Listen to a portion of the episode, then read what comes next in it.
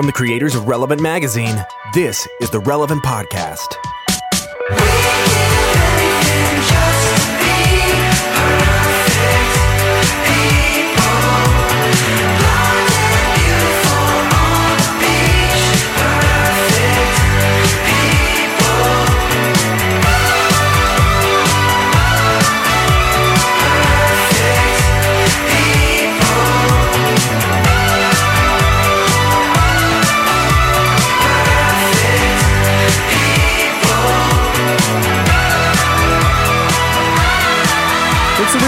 Friday, January 12th, 2018. It is the Relevant Podcast. I'm your host, Cameron Strang, and this week's show is brought to you by Bright Peak and our new Love and Money partnership. Bright Peak is a Fortune 300 company, uh, a Christian financial organization that's been helping families build financial wellness for over 100 years. Their approach is unique because it addresses people's relationships with money and each other in a way that's different from more traditional get a budget and stick to it and everything will be better kind of approaches. I'm not saying envelopes, but you know what I'm saying. we uh, we actually decided to partner with Bright Peak to do an annual or the, a year long content uh, experience called Love and Money. You can find it at our website relevantmagazine.com slash love and money. And uh, several times a week, we'll be publishing articles that talk about our relationships with money and each other. Uh, it has practical resources. It has other things like uh, there's some Jon Acuff. There's a Jon Acuff experience going on right there at Love and Money. Also, we'll be rolling out a Love and Money podcast, some video content. There will be Love and Money events this year. A lot of stuff is happening because we feel like this is an important issue that our generation needs to engage differently. Um, there's kind of been one mindset about a Christian approach to budgeting and stewardship of your resources. And the church hasn't really talked beyond that. And the church also doesn't really talk about relational dynamics very well, and whether it be single or dating or married stuff. And you know what? They're intertwined. Uh, one of the leading causes of divorce is financial stress. And what if we could address both of these things? Maybe we could turn the needle or pivot and uh, have a different trajectory for this generation. So it's uh it's an exciting partnership. I want you to go check it out. It's relevantmagazine.com slash love and money. And it is the presenting sponsor of this week's show. Yeah, and, and one cool thing, one of the coolest things about Love and Money, what they're doing is like the practical application of stuff. Like they have these assessments that you can take online, like relational assessments and financial assessments that you just answer a couple of questions, and it tells you kind of like your weak spots and your strong points and what to do from there. It's it's they're really helpful tools. Jesse, your weak spot probably core strength. Yeah, yeah, it's uh, yeah, I mean that's you can just tell that by looking at. It's, uh, It, it like uses your computer camera to just say, you know what? It was weird. It was weird. I entered all this financial information, and they said you really need to work on your core. It's dangerous. it's dangerously weak. Don't lift any large, heavy, awkward objects. relevantmagazine.com slash love and money. Uh, like I said, I'm your host, Cameron. Uh, here with me in our Orlando studios, no Eddie Big Cat Koffoltz this week. He is out on assignment. Over there on the ones and twos, our illustrious producer, Chandler Strang, my brother. Hello.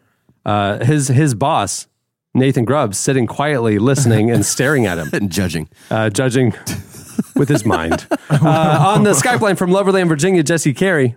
Hello, hello. And okay, last week, big announcement. Big announcement. New era for the podcast. Annie F. Downs joining the cast from Nashville, Tennessee. Guess what? Out of town this week. Uh, so just big all setup. And here filling in for Eddie and Annie, two of the newest members of the relevant team, our managing editor, Andre Henry, Yo. And our new senior writer, Tyler Daswick. Yes, sir. Uh, I like to call him New Tyler. They don't like that I call him New Nope. Tyler. So he disrespectful. prefers Nope. Daswick. we call him Tyler, and Tyler Huckabee Old Tyler. I think that's what they. appro- The, It's that's what great. they It's. Tyler and Grandpa Tyler. Grandpa Tyler. or just Tyler and Old. I think is what they. yeah, that's how it goes in the meetings. Um, all right. Well, we have a great show in store for you today. Coming up later, Tedashii joins us. He has a brand new single out. Uh, it's the precursor to a new album. We're going to hear all about it. It's exciting. Yeah. And we have a great. Uh, it's coming. We're bringing it back. Uh, a few months ago, you might remember that we had Deb Fileta join us. She's one of our favorite authors, and uh, as it, especially it relates to relationship dynamics, we publish a ton of her stuff. Uh, Deb Fileta is joining us for the expert advice with Deb Fileta. You guys are going to send in your questions, and Deb will answer them. I've already seen a few of them. It's going to be good. So, It will be quote unquote good. hey, Jesse, before we move the show along, I caught wind that yes. yesterday you were in the hospital. I was hospitalized for quite a bit of the day yesterday, and I'm still, if my energy level is low, it's because of that. I got sicker than I've ever been yesterday. Uh, What I don't know. I, dude, I woke, I, I went to bed feeling kind of weird. Do they still? Do you still have your kidney? Did they talk? I still you, have a kidney, but it's they? not mine. Did they upsell you to any elective surgeries yesterday? That's what I want to know. No, I okay. So I went to bed two nights ago, like feeling kind of weird, but you know, sometimes that happens. You're just like, oh, I'll sleep, I'll sleep that off. I woke up and I felt like just, I mean, indescribably sick. And I won't get into all the details, but by I see this. I see the stains in your wall behind you. yeah, dude, it was it was violent. Let me say that. Like this is the first time I've laughed since then. Like, and every time I laugh, it hurts my stomach right now because Well, that's it- what the love and money assessment pointed out. You need to work on your core strength. Exactly. I mean, it's it probably has to do with my weak core strength. Um, so anyway, we I, I ended up my wife ended up calling the doctor because I could I, I couldn't even move, man. I was so sick. So I went to the they they said, well, go here and get some blood work, and they'll tell you how your electrolytes or whatever are. And from there, they're like, oh boy, we got to get you on an IV. So I was like on an IV, getting like medicine and saline for like four hours yesterday. That- Um, and- and electrolytes, isn't that just Gatorade? Uh, well, I couldn't eat or drink anything. I, I, I, I, had no like fluid. I mean, it's disgusting, but I, there, I couldn't get anything into. and So I got that, and then a bunch of like anti-nausea and antibacterial medication through the IV because I couldn't, I couldn't take. I, at one point, I, I tried to use mouthwash because of obvious reasons, you know, and Yeah. uh, I, I couldn't even do it. It made me sick. Like. Do I, you I, have- just got so they, you- they think it's either some sort of food poisoning or um uh like a really bad viral infection. But I have I'm on a lot of medicine right now, and I slept for like 12 hours. Yeah, I saw I, this morning. I saw Cameron text me at like 10:30 to see how I was doing, and I, I slept for like 12 hours last night. Um, but I'm back, and I feel better than I did yesterday. Do you do you think this has anything to do with this past weekend when you drank the swamp water? It's either the swamp water, the raw eggs, or the, the. I think the intake of cookie dough has really. You know, I've been being warned not the about that for years. Not the cookie and I- dough. yeah, not the cookie dough from meal? Christmas. It's the leftover ones from Thanksgiving. That yeah, cookie see, dough. here's Yeah. the thing. I've been a cookie dough truther for years. and the truther is you can eat it and you won't get salmonella. Like that's just Right. a scare tactic. I'm here to tell you. Don't eat raw cookie dough. It'll eventually catch up to you. And as much as I loved it, it's not worth it. Yesterday was hell, and I've learned a lesson. So Oh my goodness. Honestly, uh, Jesse, I, I, you know, hit you with the text last night. Had no idea. You kind of underplayed it to the office. Just, oh, I'm not, I'm not feeling that great. Can you cover me here? Cover me there? Whatever. And then you just go dark. Yeah. And and Yeah. I'm hitting you with the text at night about one thing or another. You don't answer, and so I just Yeah. he he's gone. I assume he's dead. And yeah, and yeah, so yeah, I we just have we have to move on. It's a new era. we can't have on the podcast tomorrow. Find us up, but you know, let, this is a band aid. We gotta we gotta rip it off fast. There's nothing we can do now. He's gone. let, let the past die. No baggage. Just Yeah. just cut loose. we'll call him Old Jesse. Old Jesse. Yeah, Just- yeah. Dead find Jesse. I'll Dead Jesse. Faint memory. I have I have no reverence. Dead Jesse. Oh wow. And, and he and so I, I just I come into to Cameron today. I'm like, hey Yeah. man, we we doing the show? And No, he really did. He came up to me first thing. I barely sat down at my desk and he's like, "Hey, so I heard Jesse's gone, and um, you need me to fill in today." And I was like, "Wait, what?" I was like, "I was like, number one, I know he's sick, but I mean, if he's not up to doing the podcast, we're not doing the podcast. We will wait for Jesse. We'll do the podcast without me." Gladly, we will not do the podcast good without. Jesse. Unless unless I did, uh, you know, meet an untimely end. In that case, right? you have and no so then but that's record well, knowing that that's our context. If Yeah. if Daz, if old, if new Tyler is coming up to me saying, um, "Well, you know, we have to move on. Jesse's no him. longer with us." Then I'm like, I assume you're dead. That's it. So yeah, Yeah. And in that welcome to the show, then, yeah, let's Daswick. yeah, right man. away. Hey, Yeah. I think you should take it as a signal, man. If, if you're deceased, next man up. all Yeah, next Just- man up. exactly. just no hesi- zero hesitation. I like that. If the national championship taught us anything, national championship game, next man up. You know? Exactly. You can win Sometimes the you got to game. bench you bench the starter at halftime and you know roll with the new guy. Let's- Right. If you guys want to call me Tua, I'll allow it. Okay. That's fine. Sweet. Yeah. Okay, moving the show along. It's time for our weekly look back at what happened in culture and entertainment. It's time for In case you missed it. Hey, in case you missed it this week, Ozzy Osbourne visited Ken Ham's Ark Encounter, the uh, right next door to the Creation Museum, uh, for uh, his TV show. The trip was part of the Rockers show with his son Jack called Ozzy and Jack's World Detour, where they visit locations around the world and, in theory, bond over the shared time together. You know, road trip with dad. Let's bring a film crew. Uh, before the trip, Ark Encounters people spoke extensively with Osbourne's people to make sure the visit was under genuine intentions as opposed to being an excuse to attack religion. Evidently, the trip went well. Ken Ham, the young Earth creationist who founded the Ark Encounter along with uh, the Creation Museum next door, tweeted, Yes, Ozzy, Ozzy Osbourne visited Ark Encounter and the TV program turned out well. We praise the Lord for all the opportunities he gives us to share the truth of God's word and the gospel with people around the world. According to park staff, at one point, Ozzy said, How did Noah keep a T Rex in a cage? And Jack replies, I've thought long and hard about this and I figured it out. T Rex had tiny little arms. They can't pick locks. Facts only. I, I just love that this happened. like, if you were to ask me to put together a scenario that would make for entertaining fodder and entertaining TV show, I don't think I could have come up with Ozzy and Jack Osbourne visit the visit the Ark Encounter. But it's mm-hmm. perfect, and I love that Ken Ham's such a good sport about it. That surprises me. He he's he's known for. Well, I will say this: he welcomed Bill Nye for a debate. Maybe he's maybe he's more open to this type of stuff than than we we imagine. But hey, good good for all parties involved.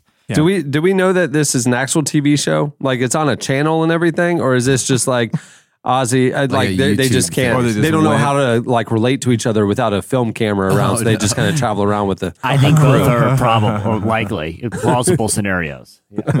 Hey, in case you missed it, a surreal version of Nirvana's "Smells Like Teen Spirit" uh, remixed into a major key. Went man. viral this week. Um, so, musician Sleep Good turned one of the 90s most famous songs, uh, the rage fueled Nirvana breakout, into a pop punk mall anthem simply by changing it from a minor key to a major key. Warning, you can never unhear You can't. this. It is so happy.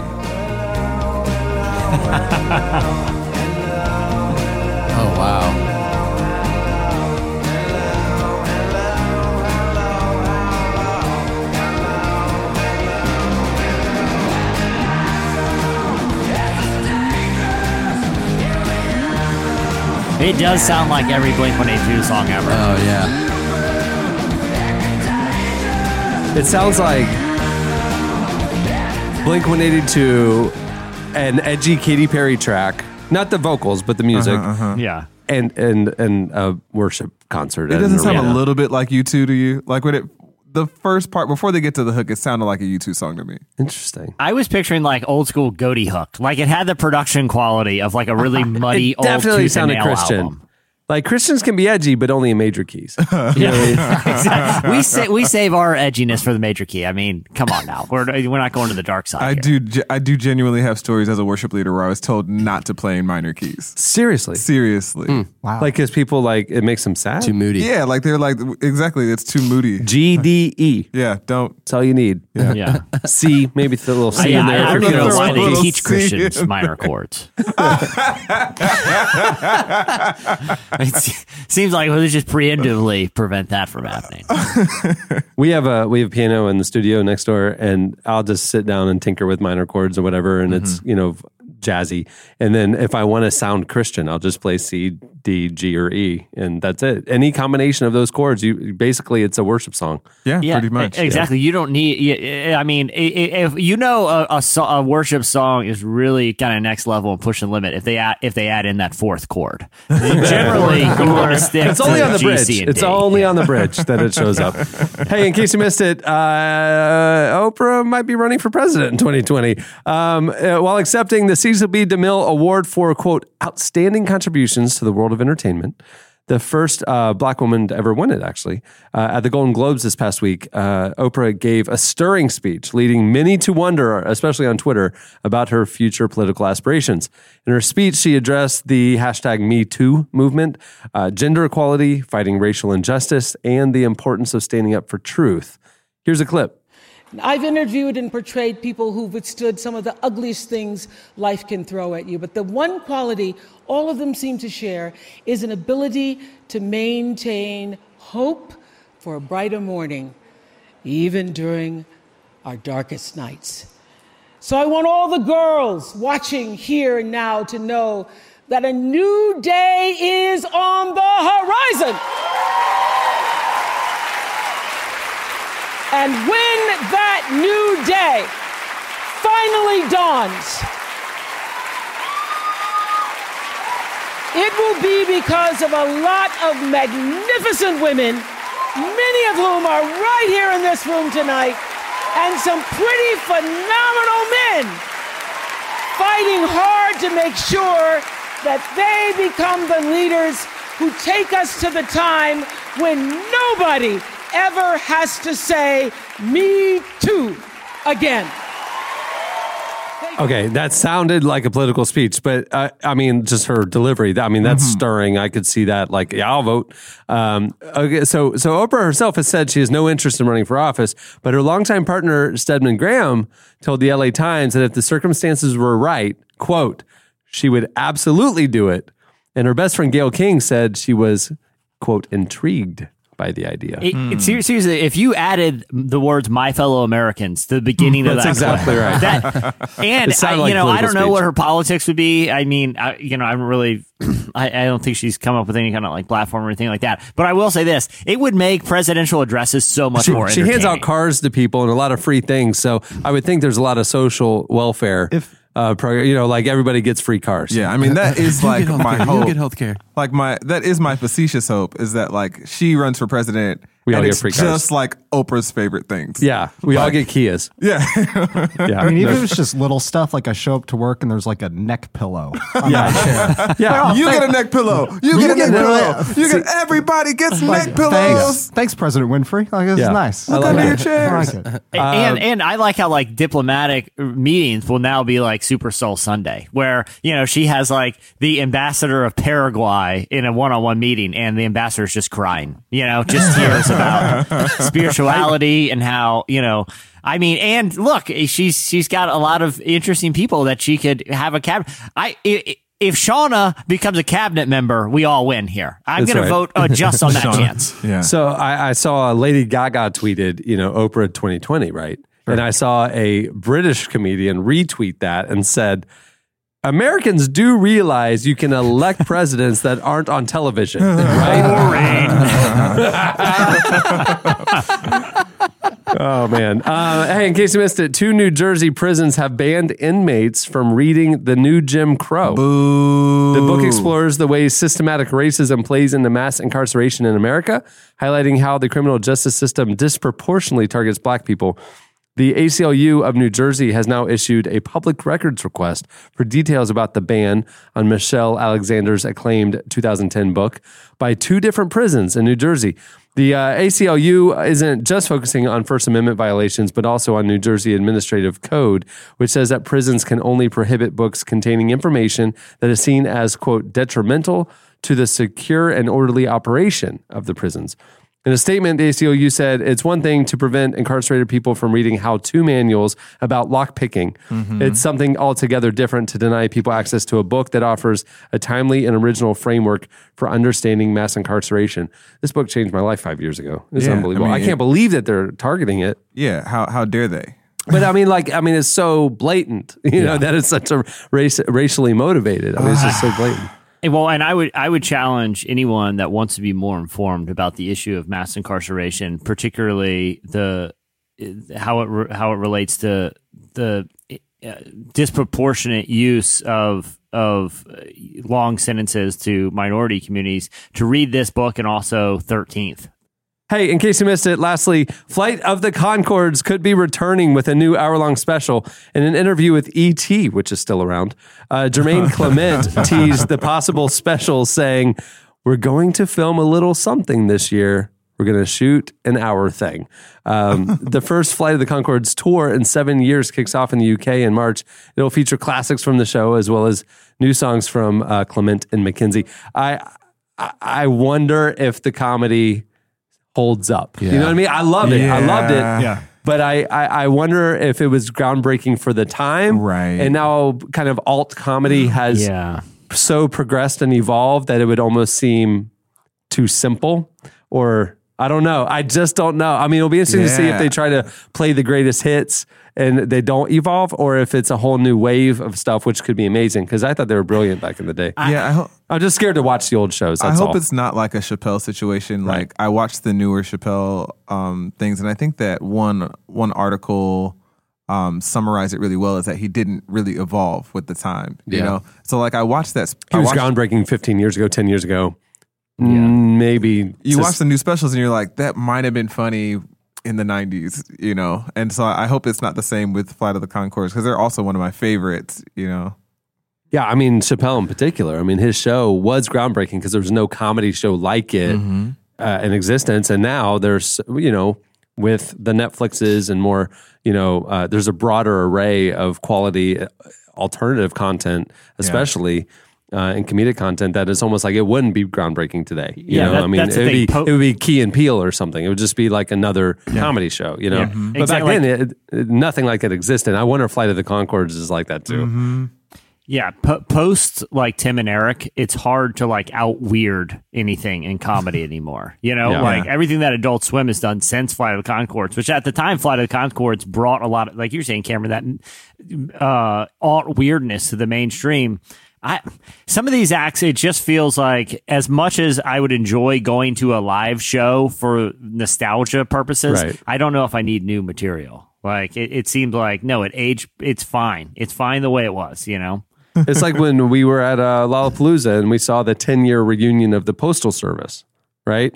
It was like a pretty small crowd because it was like, well, this was like, we're only here to remember that mm-hmm. this Yeah. was a great album back then. Mm-hmm. It's not Yeah. necessarily great today. I mean, Yeah. music has moved on a little bit, you know? I mean, that was my opinion. Jesse and Tyler were very much in the, or I guess it was Chad, were very enamored with the show. Well, well, but I will say this: you saw Third Eye Blind play, and you were pretty enamored by that, though. In fairness, okay. Yeah, they were surprisingly good still. they were. I mean, it was like one of these things where like, where did that come from? Who would have thought Third Eye Blind was still bringing good music? Yeah. Wow. Anyway. All right. Well, that'll do it for In Case You Missed It. Stay tuned. Up next, Slices.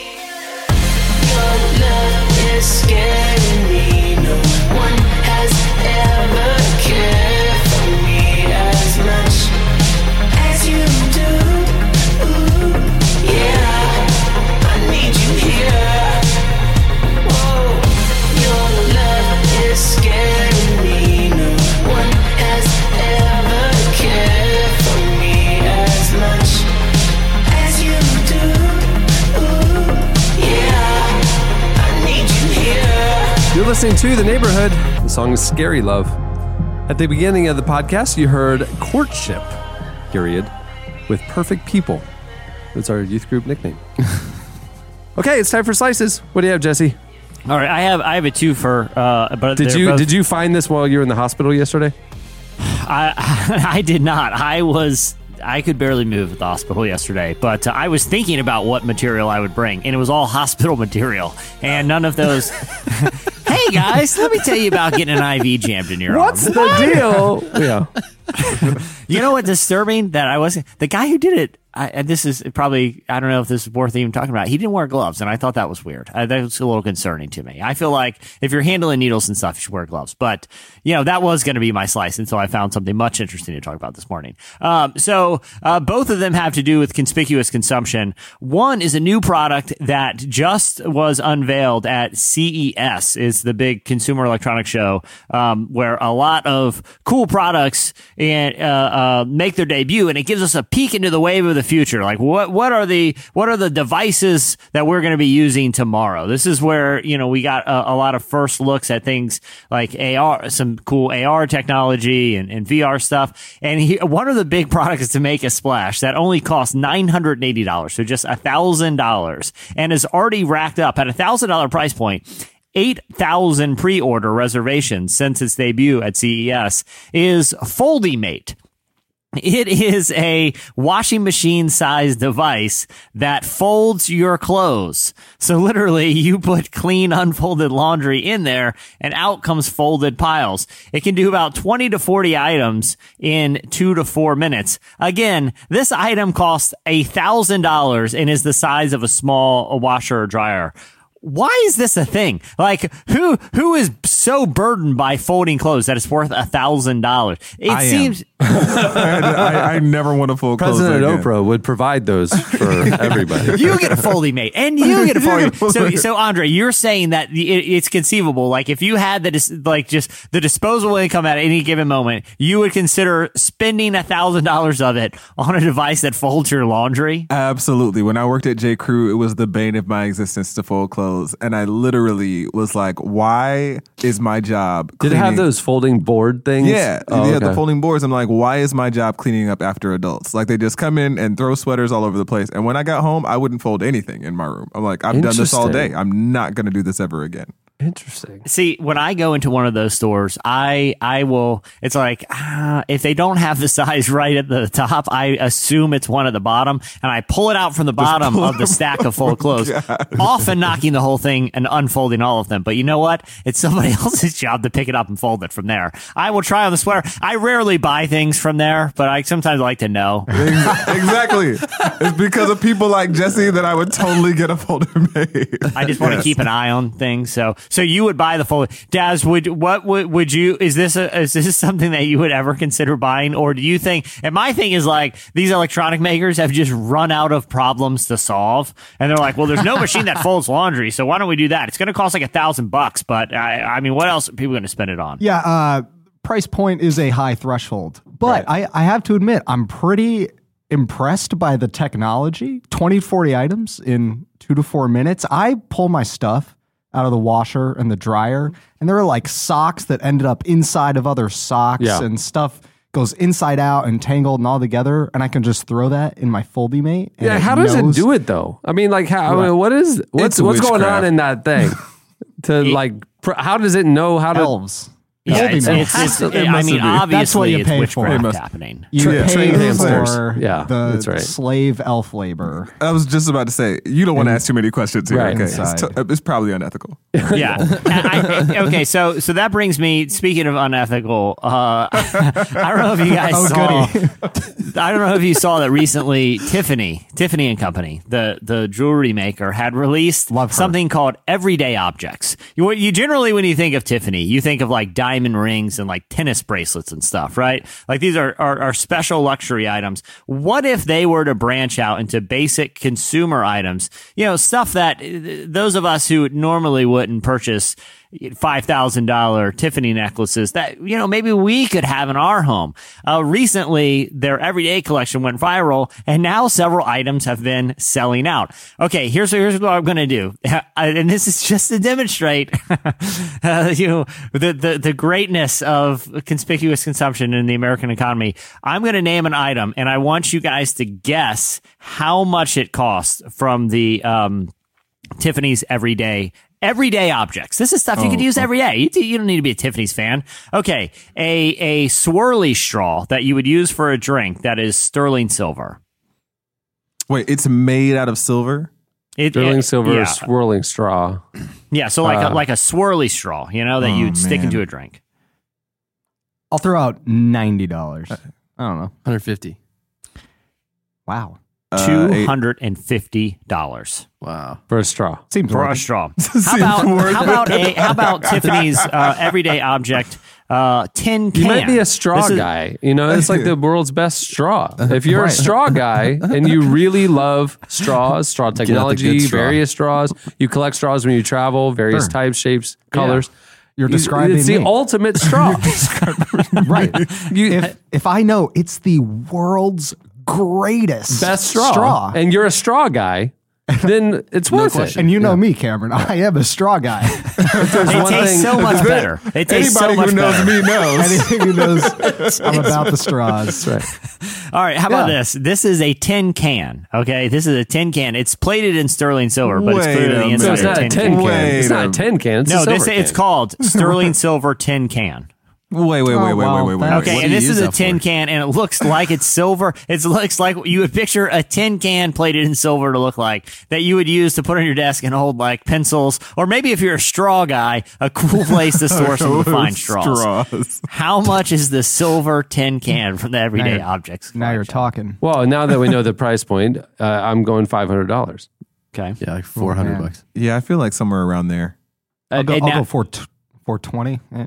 Are we playing prices right right now? Three One dollar. I, I'm turning this into a competition. Da- and I'm Daz, I will say this. It surprises me that you would go so low considering you're a straw guy. In a place that has your straws this fancy, you would lowball because that item costs a thousand dollars. The funny thing is, Way. the funny thing is, some of these some of these items have been actually selling out because of how hilarious they are. An ice cream scooper, a sterling silver with a walnut handle for three hundred seventy five dollars. I just keep wondering: Are you supposed to get the? Are you supposed to get food and liquid on sterling silver? Because is, is that a thing?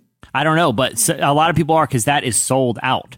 Um, Wow. I feel they- like you're, you're just you're supposed to have people over to your house. People come over, dinner, fancy dinner, whatever, and you take the tin can uh, with the straw off of your uh, off of your shelves. And you see this tin can, Right. thousand thousand bones. Thousand Yeah. dollars. You just say, "Look, I, I have And this," then, and but you then- don't use it. And then when you sit down for the meal, you get your two hundred fifty dollars straw, and you say, "See, this is the best straw in the world." And Best and in the I, world. And I, and I but is it the prove best tin can in the world? I mean, you know, I that's feel the like best a straw in tin- the world, no Name, question. name a better tin can. the thing, You can't. the thing that trips me out about it is like this is the same item that people are sitting on the street begging for change in. Um, yeah. Why'd you make it real, Andre? Come on, man. No, I ruin every conversation. Okay, how about this? A set of 10 sterling silver Lego blocks. Lego, block- those are little. I mean, so They're I mean, tiny. They're tiny. You only get 10. Oh wow. Do they actually click together like the the trademark patented? You know, They- They're, they're not Lego- actual. They, they, they are clearly knockoff. Like, They're not Lego brand. They're not They Lego have- brand. The have to be bottoms of them, the So they bottoms just kind of are. stack on each other, but they don't They- like hold tight the way a Lego exactly. does. Exactly. You can't make a Scooby Doo out of them. Right. Yeah, You I mean, and, you know, there's only out ten of- of them, so you're not you're Out of kind of limited in what cool stuff I've you seen can a make. Lego Scooby Doo. So so so we're talking bucks. only ten. So you can't really build anything, Anything. with it. It's just Yeah. literally they're there. You're gonna lose Yes. them. You can bu- build a very small wax silver tower. Yeah. Yeah, Any that's right. guesses in price? Or a little like a fence, maybe a little wall. Uh, I'm gonna go because they're a little thicker than you would think. yeah, but they're I'm gonna- half I'm- walnut. They're half I'm walnut. going eighteen hundred dollars. Yeah, I'm thinking it has to be like. It's surprising. something That's why like you're that. le- you're ending with it. Daz, what do you what do you say?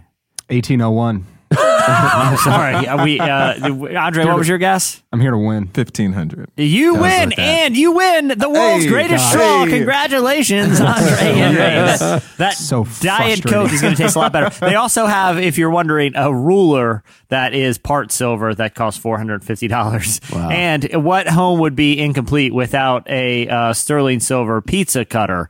For $165. You can see they they have a lot of useless items, including my favorite. This is a paper cup plated in sterling silver for the mere price of $575. So if, if one of you guys has won the lottery, I hope that you have a machine that folds your clothes and I hope you're drinking coffee from a paper cup that costs $600 with a swirly straw, uh, that, uh, costs 300, uh, because these are going past. They're selling out as we speak. So, uh, Uh, go ahead and waste your money now. Wow. Well, there you go. All right. What do you have, Andre? Okay. Super excited.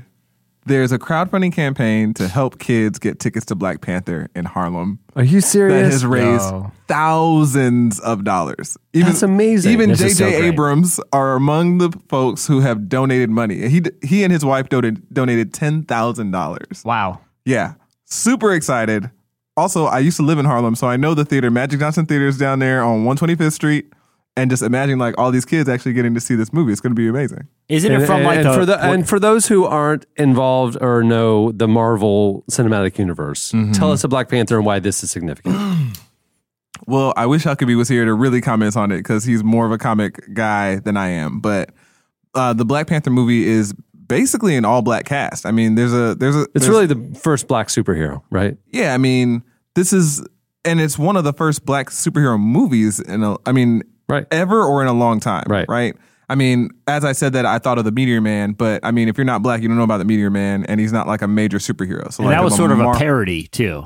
Yeah, you know, like so, like this is a huge deal. I mean, like every black person. Well, we I- have Major Payne with uh, major Payne, blank man, with with one of the way was it Damon Wayans? I believe. Damon Wayans. Major Payne. Yeah. and don't forget that movie where Sinbad played a genie. That one too. nice. nice. Can't forget that one. The- forget and the, the yeah, in addition to it's all black cast, it's also Ryan Coogler, who's a twenty something uh, black director, is is directing it. Kendrick Lamar is doing the soundtrack, and even the story takes place in a fictional African nation and it has a you know thematically has a lot to do with like colonialism. I think they coordinated it with the Boys and Gor- Girls Club there, but yeah, tens of thousands of dollars to get these kids to see the movie. I think it's awesome. Yeah, it's gonna be so awesome. My Uber driver uh, that picked me up the other day, like randomly just started gushing about Black Panther. And he he made me promise that I would get at least three tickets for myself. Really? Yeah, he was like, "You got to get one. You got to get three tickets for mind, body, and spirit." That's amazing. That is awesome. I hope. I, I mean, eh, I'm sure it won't because he's an amazing director and it's an amazing story. But I hope it doesn't disappoint. You know, because Yeah. we've had we've had highly anticipated superhero films in the past that were just kind of like, oh, yeah, the hype is so It's a high. little it's, high. it's It's almost so unfairly high. high. it's almost unfairly high. Like, how Okay. could it meet the expectations? Okay, everybody, we all need to just calm. Yeah, you're down. gonna buy one ticket, We not need, three. To, we need to calm Yeah. everybody down. yeah. Well, the Don't rumor, wear your dashiki to the to the theater. No, I can't. I can't go back now. I'm dressed up like Prince Hakeem from coming to Amer- coming to America. It's happening. Just opening night. Yeah, it's like opening the Star. Wars people who dress up and bring their Yeah, lightsabers to the absolutely. theater. Absolutely. well, the, the rumor is, and I don't want to like anger comic book nerds who are listening by you know butchering something, but one of the rumors is that Chadwick Boswick's uh, uh, Chadwick Boswick's character, who is you know Black Panther, will eventually take over the mantle that like Tony Stark has played in the other ones. That they'll be phasing him out. Oh, they'll be wow. trading out the two, and it's really significant because again, it's a person of color that could be like the lead character in the biggest movie franchise of all time, being the MCU. Very cool. All right. What do you have, new Tyler? Man, I, I'm still not happy about that All right, fine. What do you have, Daswick? Daz, Daswick. It's all Fine. good. All right. What do you have, Tyler We're- Daswick, n- newest staff member? we're, uh, we're we're keeping it in Hollywood, friends. So, all the money in the world, the movie about uh, the kidnapping of John Paul Getty III. That's the movie that underwent the ten days of reshoots after Kevin Spacey was replaced Oh, by right. Christopher Plummer. Sure. Yeah, I bought three tickets. Very excited. I was very uh, confused. I thought I was buying them for Black Panther. Turns out, real talk, the movie's kind of boring. And but I had to sit through it three times. I mean, I'm not going to waste it. I'm, what am I? One of these people who's buying four hundred dollars straws? No, I'm sitting through the boring movie three times. and, the, and the whole time you were really surprised. This doesn't really sound like Kendrick Lamar's music. I'm, uh, when, uh, when when are they transporting to this mythical African nation? Because right now, this is a long, long, boring setup about a kidnapping. You know what this a movie could lot use? of white people in this movie. This movie could use a little Kevin Spacey. I, I don't know. It feels. It's weird. Yeesh. Um, anyway, so so they they do these reshoots, and um, the director Ridley Scott had had told USA Today in December that everyone came back for essentially no money, and these reshoots were really seen as like the, an impressive feat that Christopher Plummer did this whole part, and they shot it in ten days and basically remade the movie in the short amount of time. But it's come out that Mark Wahlberg, who stars in the movie, for those 10 days of reshoots made $1.5 million. Wow. While, That's a lot of Wahlburgers. Yeah, he, he negotiated it up. And uh, the flip side of that is his co star, Michelle Williams, made for the same work, those 10 days, $1,000. What? What? Yeah. Yeah. 1%. Real talk. crazy. What? I know. It's, it's like, Like, how could you they even can't do believe that it. in this day and age? Th- of course, it's going to come out. Yeah. Right. And it was happening during like I mean A thousand hashtag dollars. me too is like it Yeah. was, you know. Yeah, she was on an $80 per day, like per diem deal. It's in, And- it is insane, and it, and it underscores the gender inequality problem. in Are they going to make right? It- I mean, are they, is the studio now that this come out? Has the studio addressed it?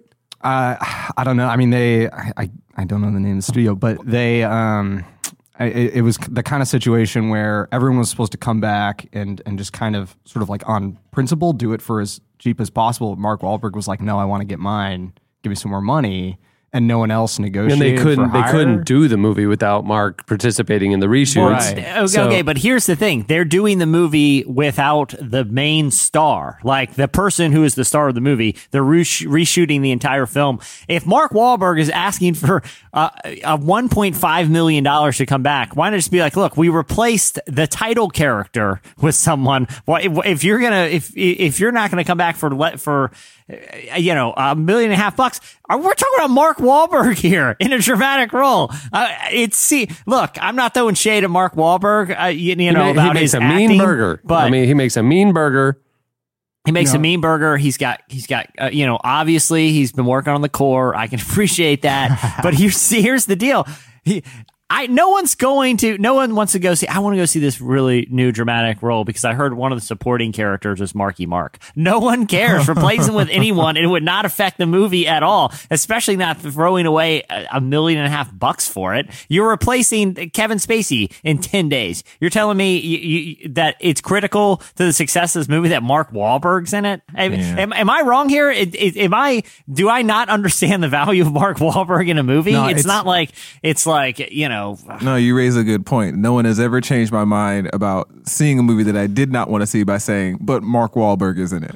Yeah. Hey, you want to go see the new Transformers? Ah, Mark Wahlberg. Oh, I'm in. I'm in. Revenge of the Fallen. Let's do it. Let's do it. It's the, worth the total cost of, of the reshoots and they had to change all the, the marketing materials to get Christopher Plummer's name on it and everything. The total cost was 10 million. So Mark Wahlberg's fee for those 10 days of work accounted for 15%. So was it just Wow. Michelle Williams who did it for per diem, or did the entire cast do it for that cost? So- and Mark was the only one who who wouldn't. So that that is the case. So the crew was was compensated is- as they would have been. And the other cast members, I assume, as Cast Ridley Scott, who's who was. Like almost like everybody had already been paid, and part of your contract is, and and part of this role is you might have to come in for some reshoots. Yes. and they just called in that part of the contract. Yeah, but and it- Mark and and said Marky no. Mark was was like, nah, I need more. He's by a lot of Calvin Kleins, you know. He has an addiction. That's insane. Yeah, I And- mean, and- yeah, he's, he's he's he just bought a bunch. He just invested in FoldiMate, the folding clothes machine. you know? I can't believe that. yeah, for it to come out too. So, after but it's the- not just Michelle versus Mark. This is like the entire cast versus Mark. Right. I mean, Yeah. it's it's primarily being framed. It was more egregious as a, because you know Michelle versus Mark. I mean, especially they, they have a similar Of, role on the movie. I yeah, assume. in, in the wake of the Golden Globes and the Times Up Yeah, movement, like goodness. just terrible look, man. Terrible. Come on, studio, do right. Take his money back. Like either take the money back from Mark, or Mark should donate it to the other cast members or something. Somebody needs to do Yeah. something.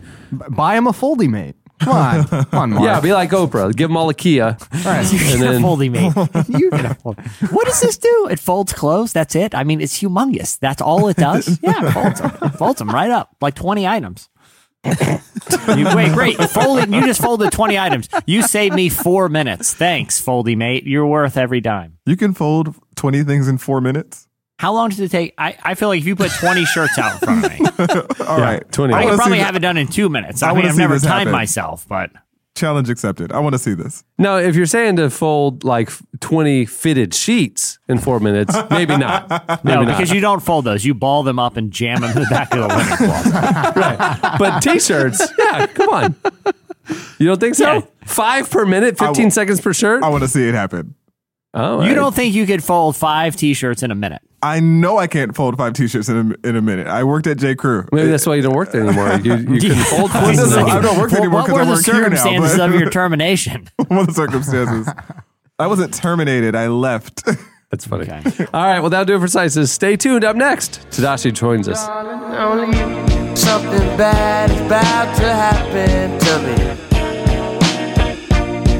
I feel this way, I don't know, maybe.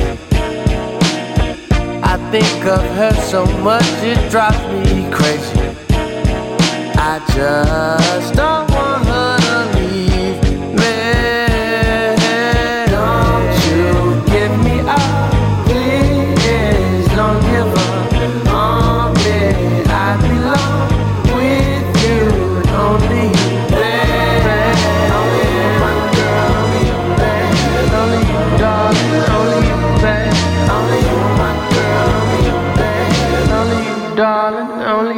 listening to Steve Lacy. The song is Dark Red. It's from his demo.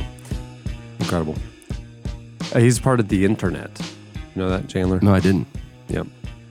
He recorded the entire demo on his iPhone. Oh, I heard about this guy. Yeah. Yeah, yeah, yeah. yeah. He recorded all their music on his iPhone too. That's right. He- like he won't So the record song- it in real studio. It's that's right. only iPhone. That's right. Yeah. So the song you just heard was recorded on an iPhone. That's crazy. Yeah.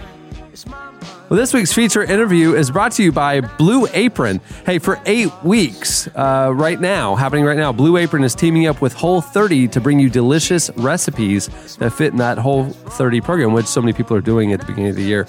Uh, the program ends on February 26th, so you can still jump in. Their menu will feature two Whole 30 approved recipes each week, like the Mexican spiced barramundi with avocado, the togarashi chicken lettuce cups with avocado, and kale and sweet potato salad. Hey, kickstart your new year with Blue Apron and Whole 30. I tried Whole 30 uh, uh, a year ago and I lasted six days. If this had been an option and I had Blue Apron to help me along the way, maybe I would have made it further because these all sound delicious. When I was doing it, my understanding was I could only eat like field nuts and stuff, you know, just, just stuff I, I foraged and, and, you know, and you were like on the you were on the whole six plan, the whole six. Yes, the whole six, and I barely, I barely made it through that. Yeah. Hey, uh, Blue Apron is treating relevant podcast listeners to their first three meals for free, a $30 value with your first order if you visit blueapron.com slash relevant. So check out this week's menu and get your $30 off with free shipping at blueapron.com slash relevant. It's not just the whole 30 stuff. They have their other menu variety as well. Go check it out. Blue Apron, a better way to cook. Today, Friday, rapper Tedashii releases his brand new single Splash off his upcoming album due out later this year. Uh, we caught up with Tedashii about the new direction of his music, why the phrase never fold has become his motto in recent years. Uh, it's because he he wants to he invested in this the folding machine. So never fold, just throw it in my machine. He is speaking my language. I'm getting Good. that album immediately. Yeah. And how the death of his young son continually inspires him to seek hope through his faith. Here is part of our conversation with Tedashii. necessary. Everything is necessary. Legendary, my click on that legendary. Yeah, I just made a splash. I just made a splash. Hey, watch me make a splash. I just make a splash. I jumped out the whip though. That song, that's my tempo. Payback, this my demo. H down with my kinfolk. Entrance big like Tell me a little bit about your process in writing songs now. I know you don't have a release date set, but obviously working on a lot of new music. Um, with the political and social climate we're in, how is the writing process different now than it has been at other points in your career? I think writing for me has always been true to who I am and where I am in life. Um, I think if you look at any album I've ever done, uh, even if you just look at singles that I released, music was always true to who I was in the moment, and I feel like that was that was a big deal for me when I first started writing because I didn't know I didn't want to be the person who had to play a role. Yeah. Like I didn't want to have to put on. Like it was weird to me when I started. Like I'm listening to hip hop, and I'm. Uh, I grew up in Texas and Houston, so I'm listening to UGK and Scarface, and I'm listening to um, even some of the newer artists now. And you just turn around and go, man, all these songs are talking about selling drugs, doing drugs, being in the club, being with women, uh, but you're married. Like it was, it blew my mind when I was like, wait, Snoop is married? Like when I was, like, I was like, that's what? And so I realized, oh, he's playing a role and he's presenting a character. And I was like, I don't want to do that. I want to Yeah. be, I want to be true to who I am. I mean, it's, it works for them, but for me as an artist, I got to be true to who I am and especially who I am in the moment. And so, um, in this moment now, the music is reflective of what I'm like. It's always been what I'm learning, uh, what I'm experiencing, uh, and the things that I have learned and experienced, kind of all together. Um, and so, Messenger, Messenger is kind of that song to go. Okay, here's what I say I believe, and here it is. Here's what I uh, have experienced, and here it is. I mean, the very first couple of bars, I intentionally go there with I lost my son, um, but I'm still moving on when I want to just give it up. Like I just want to just want to quit. I want to throw in the towel, not just music, in life, and go, everything's unfair. No one gets it. Uh, I'm moving. I'm done. But at the end of the day, I know the uh, example I want to set for my children, for, for those young adults that, that listen to my music, that look up to me. Uh, I know I want to set a certain example. Um, and so th- it's a battle every day to go, no, this is the example I want to live out for everybody who's watching um, and, and, and uphold that as best I can. So that from those closest to me to those far, furthest away, they're like, oh, that's him. He's the same. And so the music hasn't necessarily changed in approach, but but in in what I communicate, it uh, hopefully it evolve. It's evident that it evolves depending on where I am in life.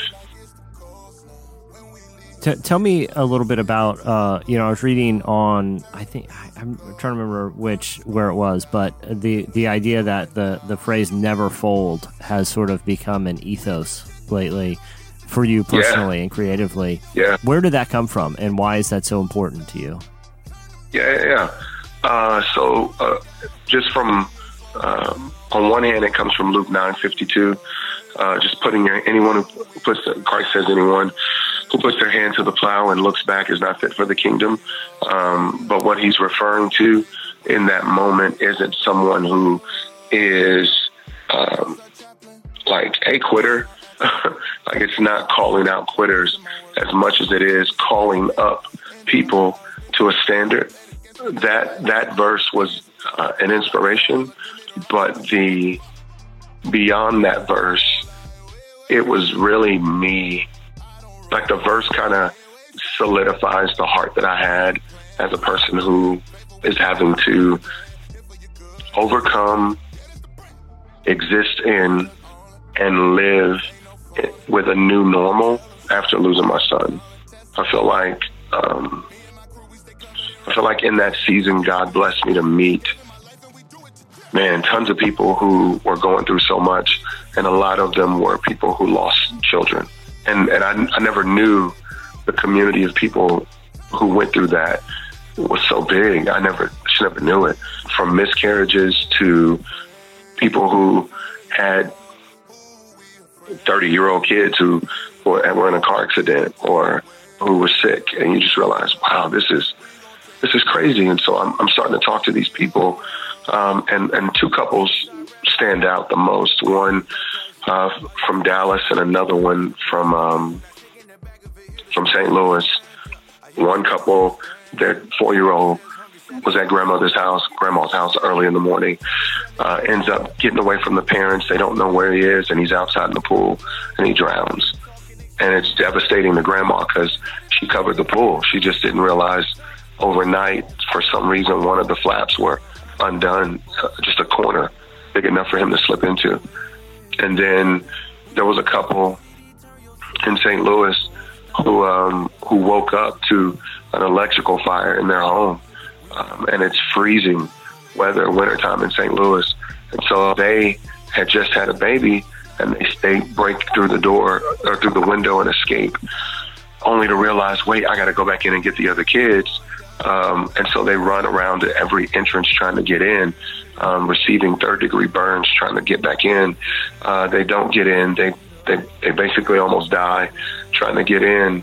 Um, but they're, they're, they had two sons who passed away uh, in a house fire. And these are people, these are stories, these are um, situations that I'm I'm starting to hear about or being told about. Um, and, you know, people are people are kind uh, when you go through something, but but even in their kindness, they just don't know a lot of times how to go forward with you, how to be a, a person who can live with you as you live with that. And oftentimes you you don't have a lot of people don't have time to. I mean, life doesn't stop um, when bad things happen. Those bad things just make certain people have to stop, but life doesn't stop. And so, um, in my situation, I realized, man, I'm I'm I'm. I mean, I am really in a dark place, and I don't want to go on, but the world is still going. Like, man, everybody's still going to work. holidays are still happening. People are still going out of town on the weekends, and buddies are going to the lake, and friends are taking vacations, and man, I'm I'm just over here trying to figure out how not to lose my mind. What is happening? And so, Never Fold became this encouragement to myself and others, um, not in a self-absorbed way, but in a in a legitimate, not Luke nine fifty two. Hey, don't look back. Hey, don't quit. What's over here is way better. Don't quit. Uh, attitude, and ironically, the very person telling us to not put our hand to the plow and look back is, is going to have to exemplify that a few chapters later. He's going to have to stand there, eventually uh, kneel there, sweating drops of blood, and have to endure this thing that he doesn't want to go through. And and I go, man, that's my that's my world. That's my story. And that's not my that wasn't a moment. That's every day where I go, man. There are days that are easier than others, but there's still it's still an everyday thought of keep going, never never fold. Like keep going, keep going, keep pressing forward, keep moving, a movie, and, and keep easy, uh, keep going, and it doesn't go back. Like nothing goes back to what it was. Um, that's why I call it a uh, a new normal because you you just realize, man, I don't. Uh, I'm gonna have to. I'm gonna have to keep going. I'm gonna. I'm gonna have to wake up tomorrow to live, and that's just gonna be a reality. And I'm either gonna embrace that, or I'm, I'm gonna reject it. And I've, I've tried to reject it, and it, it left me and everybody I love in disarray. And so um, I was saying 52, I meant 62, Luke 9, 62, where, where you just realize, man, there's there's so much to be done, but there's so much to overcome to do it. And so that wrestle for me, I know it's long, my bad, but that's kind of the, the overall picture of it for me.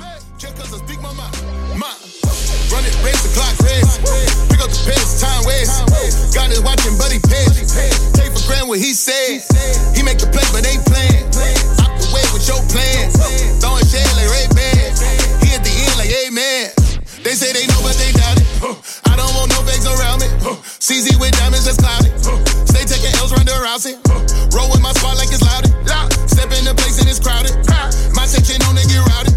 They can't hop in till I'm out it. That was Tedashii. Stay tuned. Up next, it's expert advice with Debra Fileta. Cause I loved you.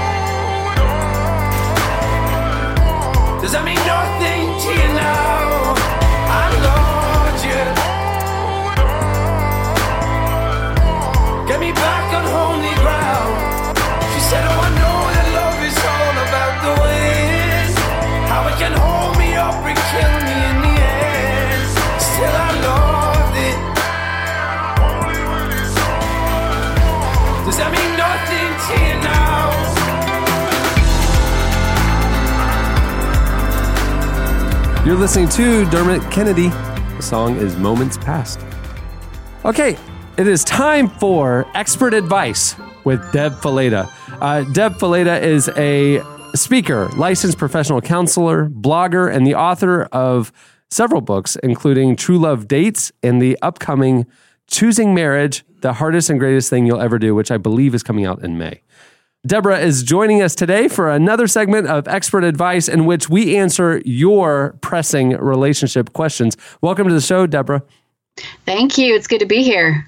We are uh, we last time you we did this. Uh, John Christ was joining us, and and we thought we don't need any of his nonsense. Yeah, this is a no nonsense edition. this is something to help help people with their relationship pressing relationship questions, and we're excited. Deb, I'm I'm afraid last time because of John's um you know uh, addition, we may have hurt more than we helped those people.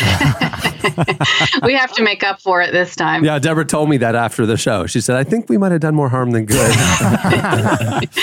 We've ruined a lot of relationships, is what we're saying. We- this is the redemption. This is Yeah, expert advice exactly. to redemption. the redemption. Um, I like it. So we tweeted out, hey, if you have any pressing relationship questions, let us know. We'll get you on the show. Uh, our, our illustrious producer's boss, Nathan Grubbs, has uh, selected three of you. First up, joining us, Rebecca Atchley. Welcome to the show, Rebecca. Hi, Where are you uh, calling us from? I am in Oklahoma City right now. Actually, I'm in Edmond. Um, I go to Oklahoma Christian University. Oh, Edmond. Isn't that also Oklahoma State University? No, Oklahoma State University is in. Um, it's north of me. Oh, okay. It's Okay. north of you. Okay, I'm sorry. I Do you, ever, to do you ever pull pranks on them? Do you ever drive up there and kind of like you know. summer camp or the guys' camp across the lake from the girls' camp, and they would prank each other, sort of thing. Yeah. That's all the good Christian kids can do is go TP uh, Oklahoma State's campus. Yeah, we we don't. They, yeah, Christians Christian colleges. We Yeah. they, we didn't need like fraternities and alcohol. We needed all we needed was a carton of eggs, some toilet paper, and some mischievous uh, slogans that we can draw in chalk on the sidewalk. That's that's a good Saturday night in, in wholesome Christian college. That's awesome. All right. So, Rebecca, thanks for joining us. Uh, you, apparently, you have a pressing relationship question uh, for our expert, Debra Fileta. Uh, she is on the line right now. Go ahead. What is your question? Well, um, my question is as a college student who has never had a significant other or has never even been on a date, is um, how do you begin a conversation with someone of the opposite sex? Because I'm just I'm just not good at it. Wow.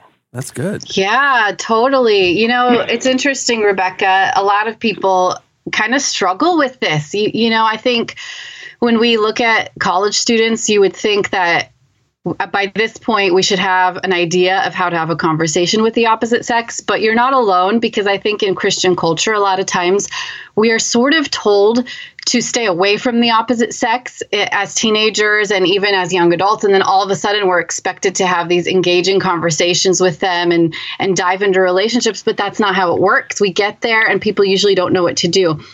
Um, a lot of times i tell people to view relationships with the opposite sex just like you would a relationship with a friend that you're building now. Um, conversation starters, just you know, asking them uh, questions about themselves, uh, telling them information about you, asking about their hobbies. Um, there's so many ways that you can start a conversation with somebody, and I think. It, it- a lot of times it's not actually the conversation it's the going up to somebody and actually starting to have an interaction. And that's where a lot of people get you know caught up with not knowing what to do. But i think once you go go to them start the conversation um, it'll just flow naturally. Tell me a little bit about your christian college and where you have opportunities to interact with people. Um, well, I am um, in a social service club, which is essentially a um, like a fraternity or a sorority, um, just a little different. Um, and so I have opportunities there. Um, I'm in. Uh, we go to chapel every day. Um, there are always events happening on campus. Um, my major is um, there's one boy in my entire major because I'm an education major. Um, And so it's, there's opportunities, but um, maybe a few less to interact with the opposite sex, probably. Yeah, that makes sense. And I think sometimes with Christian college, there's a higher ratio of female to male, which can make it a little awkward. But honestly, get involved in the things you love, first of all, and then Mhm. look around and, and make opportunities for friendships by just approaching someone of the opposite sex and starting a conversation. Yeah. And, and Rebecca, I, I have a, you know, sometimes breaking the ice is the most difficult thing. I, you know? I was literally going, how come Jesse hasn't given us terrible ideas yet? I, that's what I was waiting for. Sometimes it just it's just you need that icebreaker. You need a reason to start the conversation in right. the first place, and then it just flows naturally Yeah, from there. This is right. my experience. So, Rebecca, let, let me let me ask you something. How do you feel, and what's the campus policy on owning exotic pets? I'm talking, I'm talking like a cockatiel, like on that can ride on your shoulder my around God. campus. Uh, here's another suggestion: an iguana on a leash. Um, these type of things, people, it puts the impetus on other people to come to you to be like, "What's your iguana's name? Can I pet him?" You want to say no because that. they do bite, but it's a great icebreaker. It's cool too to have like the bird on the shoulder, like a pirate thing. Um, let me ask you this: too. Are you a juggler at all? Because I found that juggling has started many relationships. You know, I I wish I could juggle. Well, where there's a will, there's a way, Rebecca. okay, well, let me ask this: How do you get around campus? Like a boring way, like walking, or have you considered a unicycle or a hovercraft or a Segway? Again, or again, what I'm doing My- here is I'm putting out the these are things when I that came to college was to ride a unicycle around campus, but unfortunately, I'm way too clumsy to be able to do that. Don't give Again, up on your dreams. Where there's a will, I- there's a way, I just walk Rebecca. on my two feet. Yeah. All right. And and you may or may not get a date out of that, but at least it'll start a conversation. and that's the key. That's We're right. just trying to And break you don't the know ice. where that's going to lead. That, that- you know what every hey Rebecca, you know what every marriage starts with a conversation. Whether that conversation is whether you should be riding the unicycle so recklessly down a steep hill, that's another thing to worry about. But start the conversation. We'll take it from there. Oh, well, I I hope this helps, Rebecca. We appreciate you calling in. Well, thanks. De- De- Debra, I have a question. Do, are you looking for any like a, any co-author opportunities? Because I got a lot of these ideas. I'll keep you posted. okay, I'll be looking for oh, that. Yeah, uh, her new book, Choosing Marriage, the hardest and greatest thing you'll ever do. Debra will write the greatest portion of it, and Jesse will write the hardest portion of it. All right. Question or uh, our second uh, questioner on Twitter is at Harmonica Jeff. Welcome to the show. Who are we talking to? My name is Taylor. T- Taylor. Why is your Twitter name uh, Harmonica Jeff? Um, it's because I was 17 and I was working at this coffee shop that my church owned because I was homeschooled and that's what you did. and um, and this dude came in all the time and he um, he always signed his receipts Harmonica Jeff. No way. And I thought that that was really funny. And that was like several several years ago, but I can't seem to change it. But the uh, it's just too good. the name that you put as your Twitter name is Yoko Zb- Zbornak, and your name is Taylor. That's a Golden Girls reference. Okay. Yeah, my name I is like- Taylor. Uh, where are you calling us from? I'm calling you from Lafayette, Indiana, the Lafayette? thriving metropolis. Of Lafayette, Indiana. Why are you in uh, Lafayette, Indiana? Because I um am too afraid to leave my mom. Currently, I'm working on it, but I just I want her to be a half hour away, and she is currently. So, Is she- okay. and this is my The- uh, our our, Yeah. our, uh, our expert Debra Fileta might want to dig into that a little bit, but uh, uh, this is specifically about relationship questions. You hit us up on Twitter with a question. What is your uh, relationship question for Debra Fileta? So my partner is a five for the Enneagram, and I don't know how to best like. I don't know. Like, how do I make him feel like appreciated and stuff? Because fives don't make sense to me. Can you, So uh, for the for the listeners who don't know the Enneagram well, can you describe the five as best you know it? like nihilistic and they want to like gather knowledge and I, I say nihil- nihilistic's too big of a word, but like they want to gather knowledge and they're very like they look at things and they investigate and I'm nothing like that. So What do you like? I'm a two. I'm a big fat two. I'm very like Oh. out there and I'm in marketing, so I'm very like, you know, And the two, they the love to help and serve others Yeah. as well. But they're very emotional too. You know, Yeah. like they're like fives are more So cerebral. So fives So- are cerebral and twos are very emotional. Yeah, they're Yes. in like two different centers of the Enneagram. Yeah. So like two, threes, and fours are all about their hearts, and fives, six, and sevens are all in their mind. So that can be a, a thing. So so uh, so your question for Debra is kind of how can you best love your husband who's a five and you're a two? yeah.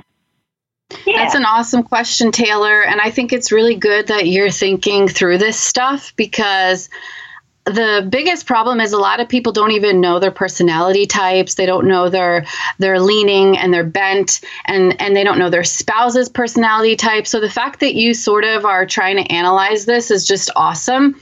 Um, let me start with Oh, this: thanks. Is your hus- is your husband aware of your differences as far as like you know? Does he have insight into knowing like this is what my wife is what, like? This is what I'm like. Uh, in the sense that I very forcefully forced him to read the book about two months ago. So to an extent, yeah. yeah. Yeah. And that's totally i mean sometimes you got to do what you got to do but i think it's awesome that you're starting to dig into this stuff. Here's the thing about it there's a different kinds of relationships. One type of relationship are people who tend to have a lot of similarities and, you know, things in common. The other type of relationship are people who tend to be opposites, and it sounds like that's what you guys are. Opposites attract. We always hear that term.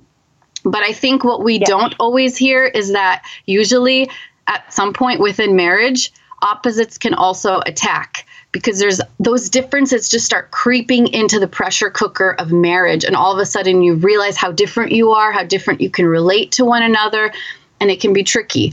But I think differences aren't what make or break a relationship. What makes or breaks a relationship is your ability to communicate and connect with each other despite your differences. Uh, so, you know, it sounds like you're a feeler. He's a thinker. And there's a lot of times when you need a feeler and a thinker in a relationship. Um, but learning to sit down and talk about things is more important than even sorting through your differences, just learning to sit down and have time to connect throughout the week. Do you feel like you and your husband get the opportunity to just be together as far as like quality interaction and conversation throughout the week? Uh, yeah, for sure, I would say. And how does that usually go? I mean, do you feel like it's a, a positive thing, a negative thing? Like, do you end up arguing b- about your differences, or do you feel like you can connect? Oh, no, usually we we don't have. I mean, we obviously have differences, but we don't argue very much. Like, I think we both hate confrontation for one, which is a whole other thing. But yeah, for the most part, it's pretty it's pretty fine. I think then when it when it if if that's the case, that's that's a great place to start. The the only way you're going to know more about your husband and how to support him is by asking him. I love books. I love personality tests. I love the Myers Briggs. I, you know, there's so many awesome assessments out there, but those aren't going to define you completely, and they're not going to define your husband completely. The only way to know how to really support him, how to connect with him, is to ask him and sit down and have times. I, I really challenge couples to have one time a week that they sit down and talk, just quality conversation. And this is the best time to ask him, hey, you know, we're totally different. I know you're an introvert. I'm an extrovert, or you're a thinker, I'm a feeler, and here's what I need to feel supported from you. But I want to know what you need. What what can I do to make you feel best supported and appreciated and loved? How can I connect with you in a better way? I mean, I'll tell you what, no husband is going to say no to answering those questions because you're reaching out and, and you want to connect to him on his level, on his terms, and enter his world. And that's a really great place to start. That makes a lot of sense. Re- Rebecca, let, let me ask this too. Um, how do you and your husband feel about exotic pets? no. This isn't. Guys, I Oh, thought you were redeeming yourselves in this episode. No, no, no. Well, I mean, you haven't heard my point here. I don't. I don't believe in you know self reflection. I don't believe in uh, well thought out analytical personality tests. What I believe is is the law of the jungle, and what that tells us is that if you really want. If you really want to see a, rel- what a relationship is made of, yeah. throw an exotic animal in the mix. That's when your true colors show. I would suggest a terrarium with uh, a few iguanas. They they easily escape. They're very hostile creatures, and it's going to push the relationship to the end, to the limit. so Jesse, what your what your theory is is if you could instead of focusing on your own differences and kind of getting your own head, focus on the, A common third enemy. threat, a common Create enemy. a crisis it'll- that it'll will bond bring you you closer. together. Yeah, Yeah, I like I'm it. not. Listen, listen. I know some websites where you know, like a like. I'm not talking about a full grown Bengal tiger, but a tiger cub can do a lot of damage to a household. And how you rally to take care of this situation, which is now not only dangerous but also illegal. You have an exotic rare animal in your home. It's gonna bring. It's it's gonna show what your marriage is made of. It's it's unorthodox advice and possibly illegal advice, but I stand by it. Do you have any less destructive and expensive crises that people can start? Oh my goodness! I would. Say, the answer is no. Like, how much is a marriage worth? It's worth whatever it takes. That's right. That's actually a true statement. All right. Well, thanks for calling us, Taylor. I hope uh, Debra helped you and not Jesse. Thank you guys so much. Uh, okay, our third caller uh, today is Kevin. Welcome to the show, Kevin. Hey, great to be here. Uh, where are you calling us from? I am calling you from uh, South Detroit. South Detroit. Why? Yes. Why? Uh, we have internet up here. Oh, I was uh, say, you have the internet now. Okay, good. Yeah. Yeah. we just moved up here actually. Really? Oh, Why'd cool. you move to Detroit in the middle of winter? Um, it had to be the Lord, uh, and it was. Mm-hmm. Uh, I, I, I, I'm a pastor up here now. We lived in Kentucky previously. Oh, there you go. Very cool. So uh, we are we're doing our expert advice with Debra Fileta, uh, relationship questions, stuff like that. You hit us up on Twitter. What is your question for Debra? Um, okay, Debra, this is my conundrum. My wife and I started, instead of seeing Valentine's Day as something super romantic, we decided to just be creative and prank each other a lot. Oh, and no. this started out innocently enough googly eyes on all the items in the fridge, you know, maybe Mm. some air horns around the house. Think I swapped out her deodorant with some cream cheese. Uh, So this is Valentine's Day. This isn't every day. This is a So- special time of year. Yeah, it's. I mean, who who needs romance when you can, you know, prank each other? Sure. So I must confess, it's a little one sided right now. Oh no. But my, my my my thought for this Valentine's Day was to get a, a balloon and and put it underneath a lot of like um, icing for a cake and make it look like a cake. And you know, when she cuts into it, bam, it goes everywhere, and we all have a good laugh. But Debra, she's pregnant, and I'm wondering if this is a good idea anymore. She's pregnant. Uh, I, I need your help. I need your advice. Save my marriage. Maybe save the life of one of my children. Oh my goodness! Wow, this is Wow, this that's the interesting tradition. So you said this is a little one-sided. What do you mean by that? oh, Um, she's not letting that one go. she she tried to scare me once and fell instead. Like it's just it's just kind of all from me at this point. Okay, so- I'm trying to encourage this out of her, um, but so far this is just me. So, uh, was this your idea? This whole prank thing on Valentine's Day? Is that how did that start? Uh, the first year we were married, I just thought I would be funny and put like googly eyes on all the food in the refrigerator, and she thought it was cute. And then I decided I'm not being cute anymore, and I've just kind of went at it to scare her and do different things like that. Um, I'm not sure. I'm not sure she ever noticed the cream cheese and the deodorant thing. Oh, she no. never said anything. Oh, there was no. a while where it didn't Oh, smell great. no. So you you really meant one-sided Uh, when you said one-sided. I, yeah. I, I, you're in trouble right now. I mean, just FYI. You know, the funny thing is, the things that are so cutesy and sweet the first year of marriage aren't so cutesy and sweet the third year, the fifth year, the tenth year. How long have you guys been married? Uh, four years. Four years. So we're getting to that point where it's not so cutesy anymore. And, um, you know, I'll tell you this, Kevin. I can tell you have a really funny personality and sense of humor, and that's awesome. And I would just double check with your wife that this is the kind of thing she still appreciates four years into marriage.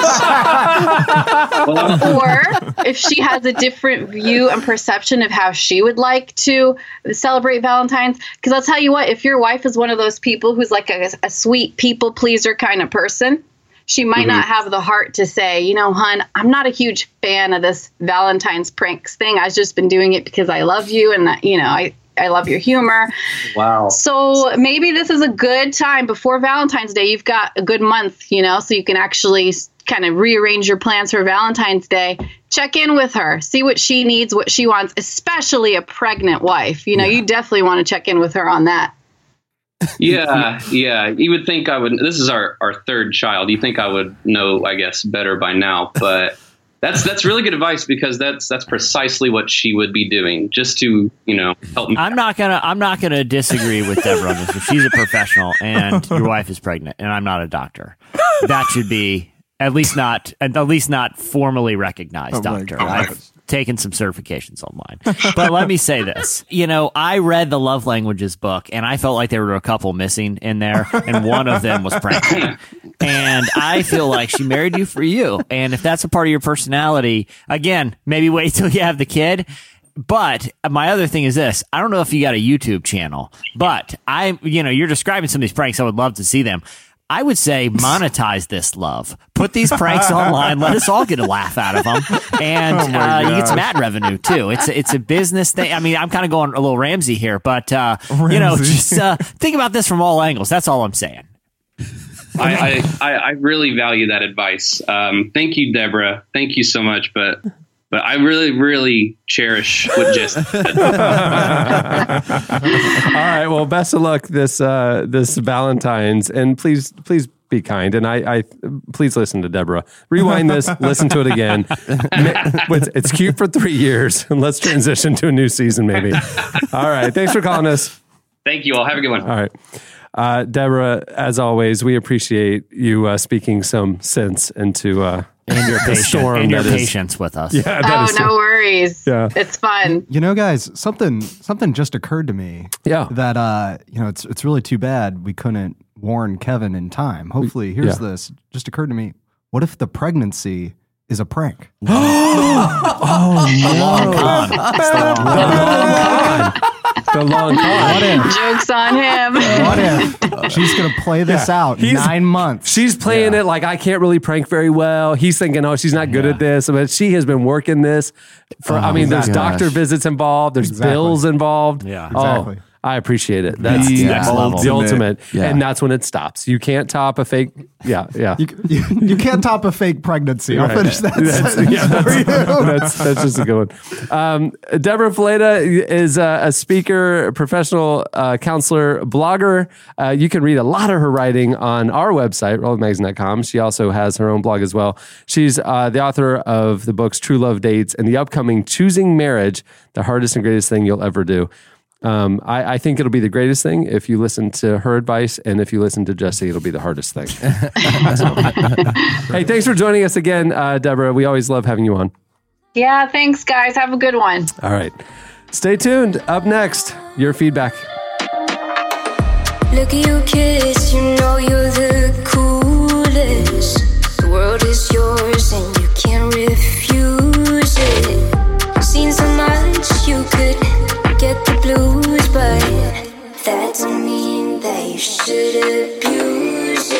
This podcast is brought to you by Together for the Gospel. Together for the Gospel, or T4G, is a biennial conference for pastors and church leaders held in Louisville, Kentucky, April 11th through the 13th. This year's core theme is about being holy, set apart, distinct from the world.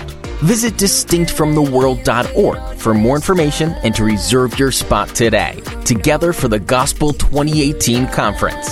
Distinctfromtheworld.org.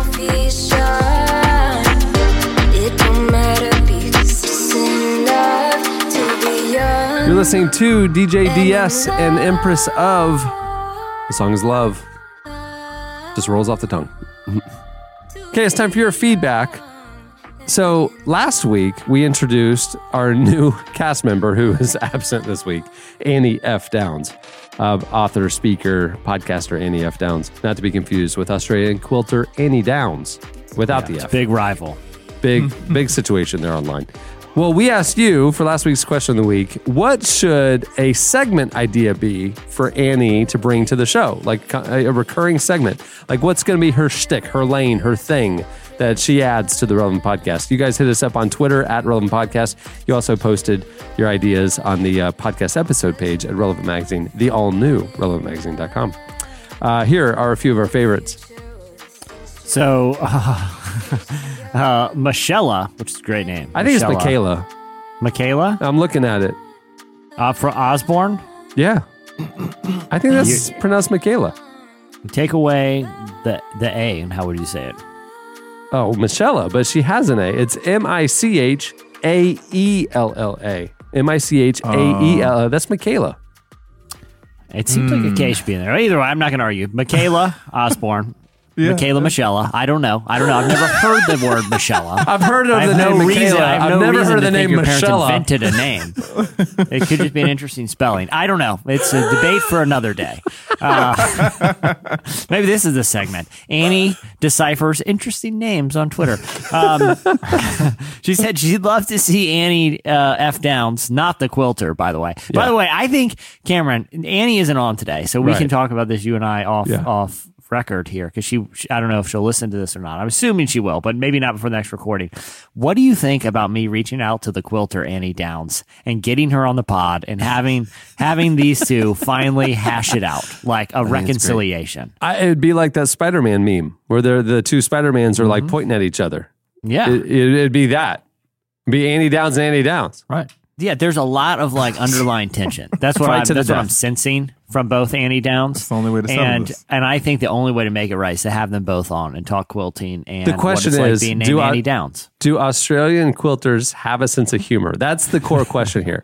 Because Yeah. if she didn't, if she has the demeanor of what I would expect an Australian quilter to have, it would be a very awkward segment. Yeah. I mean, you know what an Australian quilter probably has experience with though? What? Is exotic animals. That's true. Yeah, That's I mean, Yo. Either way, I'm listening. Either way, I'm listening. whether it's awkward or whether it's a moment of healing. So if, I'm if an exotic animal is involved, it has to be an in-person segment. So we have Annie F. Downs we, is sitting across from Annie Downs, and we put a cockatoo in the middle. Yeah, it's Or, like when uh, Steve Irwin Yeah. Jr. comes on the Tonight Show. It's delightful. It is Yeah. delightful. You know, Yeah. Jimmy's out Yeah. there playing with a koala bear.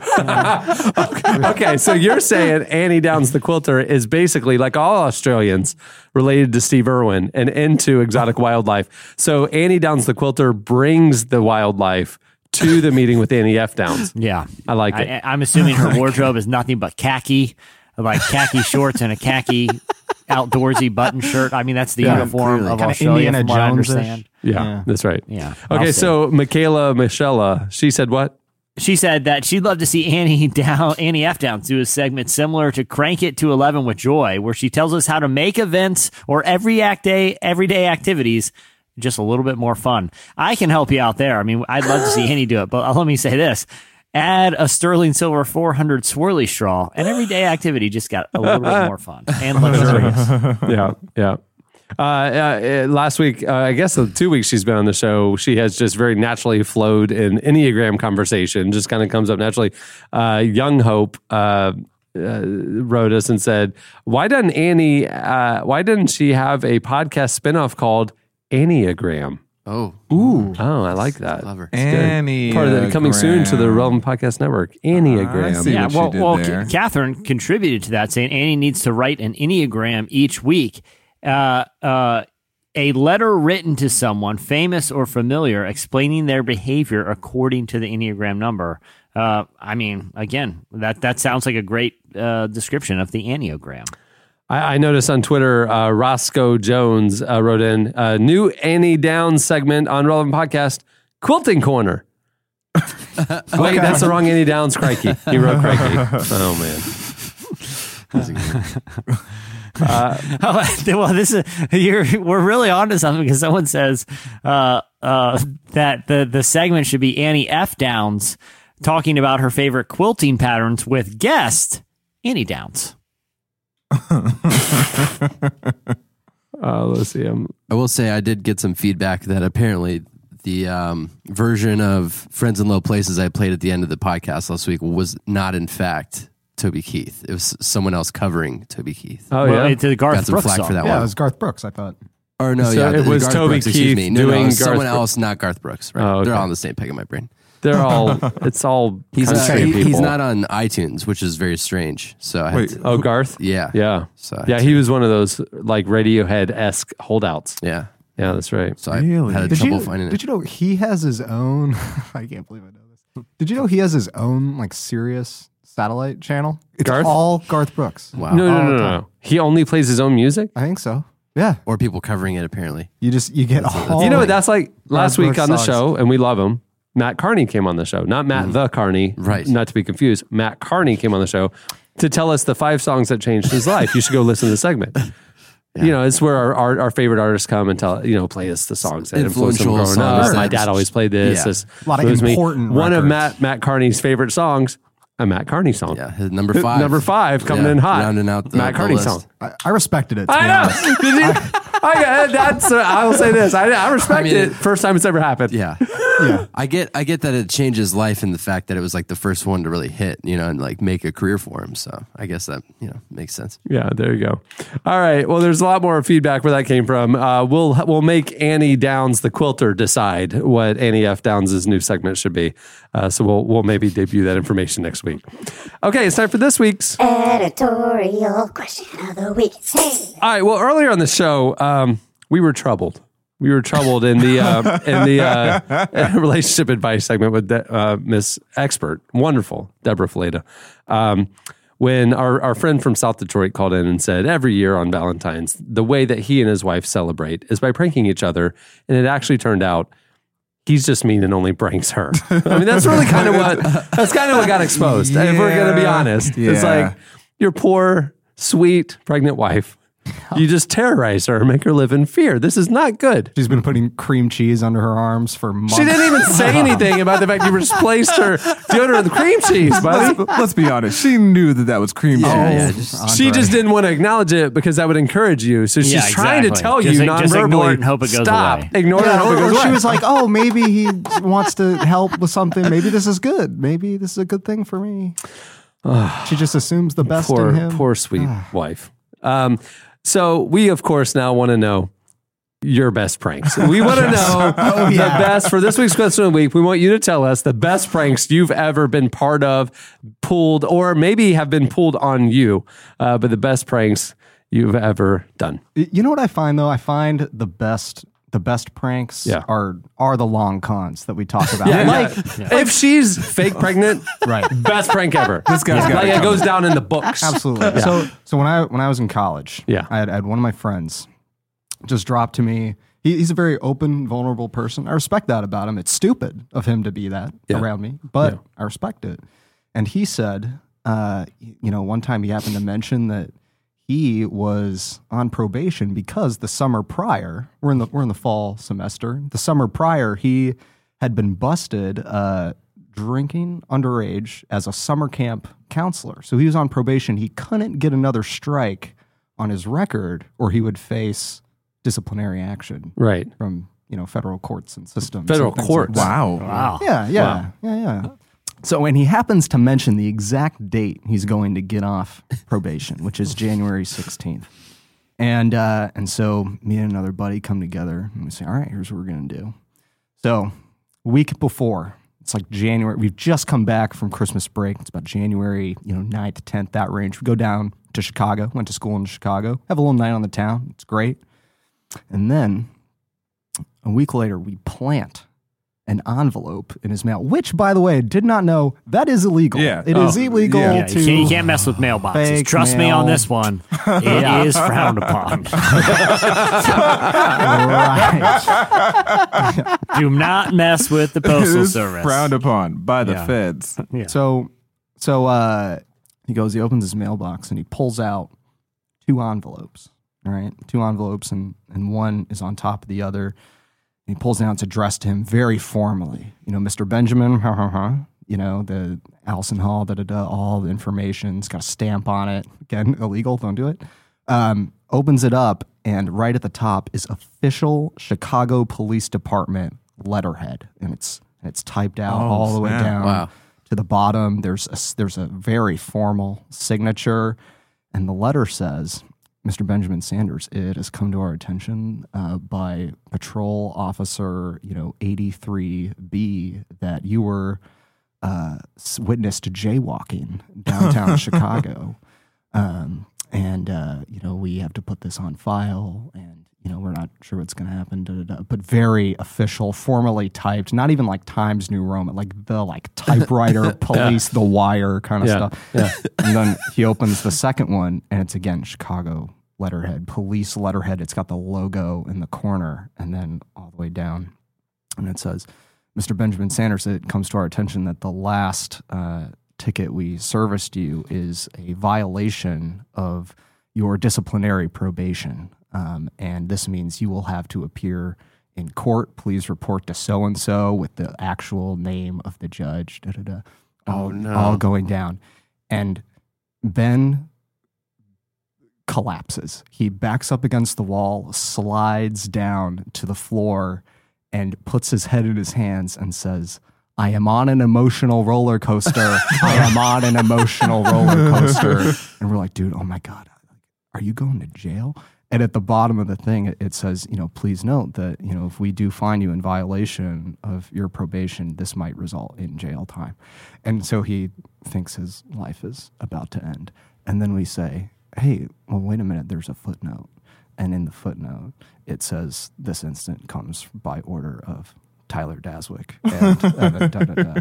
and it was the maddest I have ever seen a person. Yeah, my life. no joke. But man, that is the best That's- prank I've yeah, ever I would pulled. say that. Hey, I got I got one up. I I had a buddy, real clean cut guy, never been in trouble a day in his life, and he's going he's going on a mission trip uh, overseas. You know, international flights. Me and my buddies planted a half a kilo of actual cocaine on him. He's in prison right now. He's in prison for like 20, 25 years. I mean, we got him good. Yeah, we he got, never been in trouble a day in his life. He's, he's in, so I mean, he's, gonna, he's not getting out for a while. So, I mean, roasted. Got that guy. Yeah, I'm thinking long con is like that one from The Office where uh, uh, uh, Jim's puts a nickel in Yeah, Dwight's phone that's every right. day forever and ever, and then one day takes them all Yeah. out and he smacks himself with Right, the phone. right. That's that's a prank. Yeah, yeah. Yeah, Uh, that's good. That's plan- good too. That's good of too. But I mean, this guy, yeah. I told a long con. I mean, they threw the book at him. They really. There's no time. when he, get- zero when he gets strikes. out in seven to ten, you, Yeah, I you'll be mean, there and say, "Gotcha." yeah, yeah, exactly. When he gets out, You should have seen your face when they took you to jail. So, so you know what, Kevin? Kevin can give us another call when, when he's ready to join the big leagues and like, send his, send his friends to prison, fake Actual, or real. actual prison. This is the majors here. All right. Yeah. Sorry, Kevin. All right. Well, hit us up on Twitter or uh, on the episode page. Probably you're going to need the paragraph for the room. Spread your elbows and really type it out. Tell us the whole detail uh, of the best prank you've ever pulled or been part of. Well, many thanks to this episode's sponsors for making the show possible. Remember, uh, go check out Bright Peak and our new partnership. You can find it at relevantmagazine.com slash love and money. There's amazing content, great resources to help you assess your uh, financial and relational health. There's even some stuff uh, from Jon Acuff there you should check out. Also, thanks to Blue Apron, you can check out this week's menu and get your $30 off with free shipping at blueapron.com slash relevant. Also, thanks to uh, our episode's guest for joining us, Tedashii. Check out his new single now. It's uh, out today, and be on the lookout for his upcoming new album. And also, thanks to our relational expert, Debra Fileta, um, for joining us yet again. You can find a ton of her stuff on our website. You can also find it on her blog. Check out her books. She has a new book, Choosing Marriage. It's available now for pre order. Um, hey, if you while you're online and you're uh, pre-ordering Deb's new book, head over to the all new relevantmagazine.com. We launched a new site uh, last week at the beginning of the year, and um, we're still every day we're adding more to it and adding more to it. Go check it out; it's beautiful. Um, it's a huge step up from where we were la- just last year. Um, and also, like we told you about, the new Love and Money section is out there now. Uh, there's a lot coming this year with audio and video and new stuff from Relevant. It's all happening at the all new relevantmagazine.com. So uh, bookmark it. Check back every day. It looks crisp. Crisp. That's a good Crisp. word. Mhm. Crisp. Yeah. I like it. You, know, you got all these other sites, and you know, A little well, furry, we're- little we're- furry, we're a little soft. We're bloggy. No, yeah, no, come no. on, man. No, we're crisp. We're crisp. I like it. Um, the team crushed it during the holidays to get that site Yeah. up. I mean, if you guys knew the behind the scenes of how that site got came together so fast, uh, it's remarkable. Huge shout out to John David and Daniel for all their hard work. Hey, uh, thanks for listening. Go if you like the show, head over to iTunes and leave a review. It, uh, it helps more people find it. Um, we've been getting reviews there since 2005. You know, you can push the old ones down and put the new stuff. Hopefully, we can maintain our star rating. People have Yeah. historically Yeah. liked the show. If you don't like the show, keep it to yourself. Yeah, or Appreciate place that. review for our podcast on the page of another podcast and let them you don't like it. Yeah. I mean, yeah, literally vent about the relevant podcast, one star on some other podcast. Exactly, page. because I mean, our our listeners already know what they're getting. Just put it on another podcast. Let them know. That's vent there. Hey, you know what? And then you've got an answer for next week's editorial question of the week: best prank you ever pulled. Right. And pranked other podcasts. We're not going to listen to the negativity. You know, Hey, hey, Joel Osteen podcast. Let me tell you about how bad the relevant podcast is by giving you this one star. Really, just letting you know. All right, on that note, we'll wrap it up. I'm Cameron Strang. I'm Chandler Strang. Tyler Daswick. I'm Andre Henry. I'm Jesse Carey. And we'll see you next week.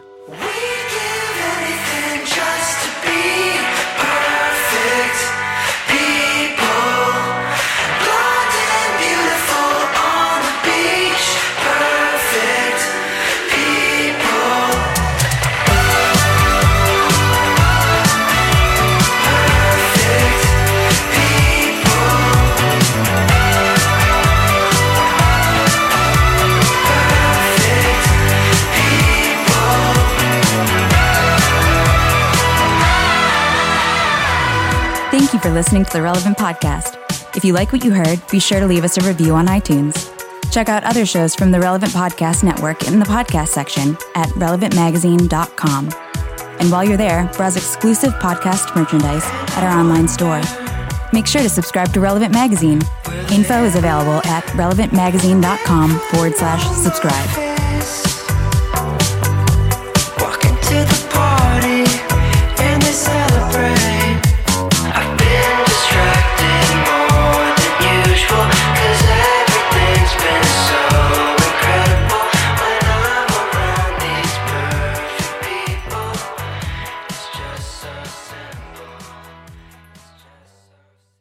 Guys, let me tell you about getting an IV jammed in your arm.